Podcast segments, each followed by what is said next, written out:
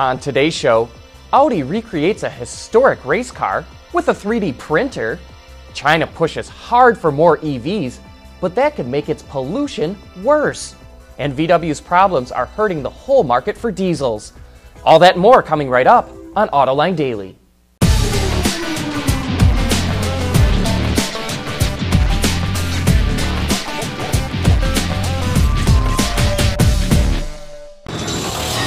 This is Autoline Daily, where our job is to help you get a better understanding of what's going on in the global automotive industry.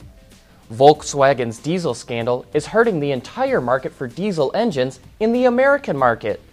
Last month, sales of passenger cars with diesel engines collapsed. They dropped nearly ninety percent as V W stopped the sale of its diesel passenger cars. Last year, nearly sixty-five hundred diesel passenger cars were sold in October. This year, the total was only seven hundred twenty-nine cars. And V W's problems are hurting other brands. Sales of the Chevrolet Cruze with a diesel were down fifty-two percent. The B M W three series and five series with diesels were down twenty-nine percent and thirty-three percent respectively. But Mercedes shrugged it off. Sales of the E-Class diesel were up a strong twenty percent. And truckers are still buying them. Sales of light-duty pickups and utilities with diesels were up five percent. That segment will weaken as V W, Audi, and Porsche stop the sale of sport utes with diesels, but collectively, they only sell about one thousand diesel utes every month. The automotive industry continues to make impressive progress in developing cars. Sometimes you don't notice all the improvements until you look back and compare today's cars with the ones from just a decade ago. Check out this graphic that compares the two thousand two Nissan Altima to the twenty sixteen version that is about to go on sale.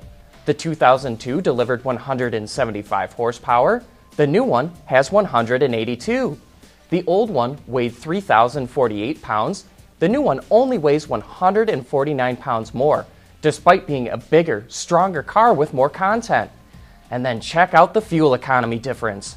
The new Altima delivers thirty-nine miles to the gallon on the highway, forty-four percent better than the old car. Even the combined M P G figure is thirty-five percent better. What a difference a decade makes. Oh yeah, one more thing. We think the new one looks a million times better. Coming up next, China's push into electric vehicles may not be very good for the environment.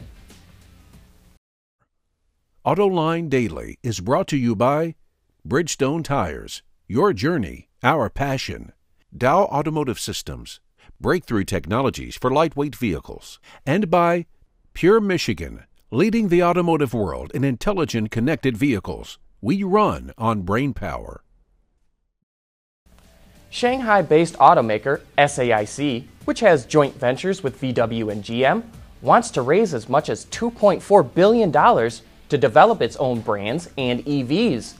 It will also look at developing hybrid commercial vehicles, fuel cells, and smart driving technologies. Not only will the move help S A I C meet more stringent emission and fuel economy standards, the automaker can also reduce its reliance on joint ventures, which means it doesn't have to share any profits with them. Yet despite China's big push for electric vehicles, sales are lagging behind targets. Now the government is going to give permission for a new group of E V manufacturers to jump into the market. It will also add subsidies to speed up building more charging stations. They want to have an infrastructure for five million plug-in vehicles by twenty twenty. But this could actually make China's air pollution even worse.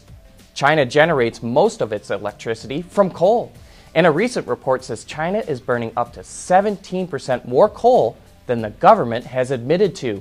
So as odd as it sounds, pollution would be even worse with more E Vs on the road. Coming up next, Audi shows off its three D printing skills. For the people at Dow, racing is a sport and a science. We enjoy one and learn from the other. But like most competitive people, we like winning at both. This is the human element at work. Dow. Yesterday, we showed you a three D printed car from Local Motors, its first series production vehicle called the L M three D. Now Audi is showing off its three D printing skills. It just produced a one-half scale model of the historic Auto Union Type C Grand Prix race car from nineteen thirty-six. All the metallic parts on the car were made with a three D printer. It may look like the company is just having fun, but it's serious about using metal printers to make parts for production vehicles, including aluminum and steel components. It currently can produce items over nine inches long and nearly eight inches high.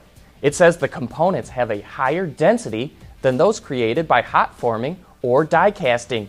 Make no mistake, three D printing is going to have a transformative impact on the automotive industry. In another racing news, the Porsche nine eleven T Steve McQueen used in the movie Le Mans failed to sell at a Christie's auction last night. The unrestored vehicle was estimated to be worth between two hundred seventy-five thousand dollars and three hundred eighty-five thousand dollars. We're stunned to see that such a classic, unrestored race car, driven by one of the most famous Hollywood actors who featured it in the iconic movie Le Mans, would fail to sell. And speaking of old vehicles, it's time to reveal our barn find from earlier this week. We asked you to identify this vehicle, spotted by Autoline viewer Alex Barnett from Ontario, Canada. A number of you guessed the Ford Model T, but we're pretty sure it's actually a nineteen twenty-nine to nineteen thirty-one Model A. Thanks for sending that in, Alex. But if any of you want to send in your own barn find, shoot us an email to viewermail at autoline dot t v and we'll see if we can identify the car. And don't forget to tune in to Autoline After Hours later today. Join John and Gary for some of the best insights on what's going on inside the automotive industry. That wraps up today's report. Thanks for watching, and we invite you to join us again tomorrow.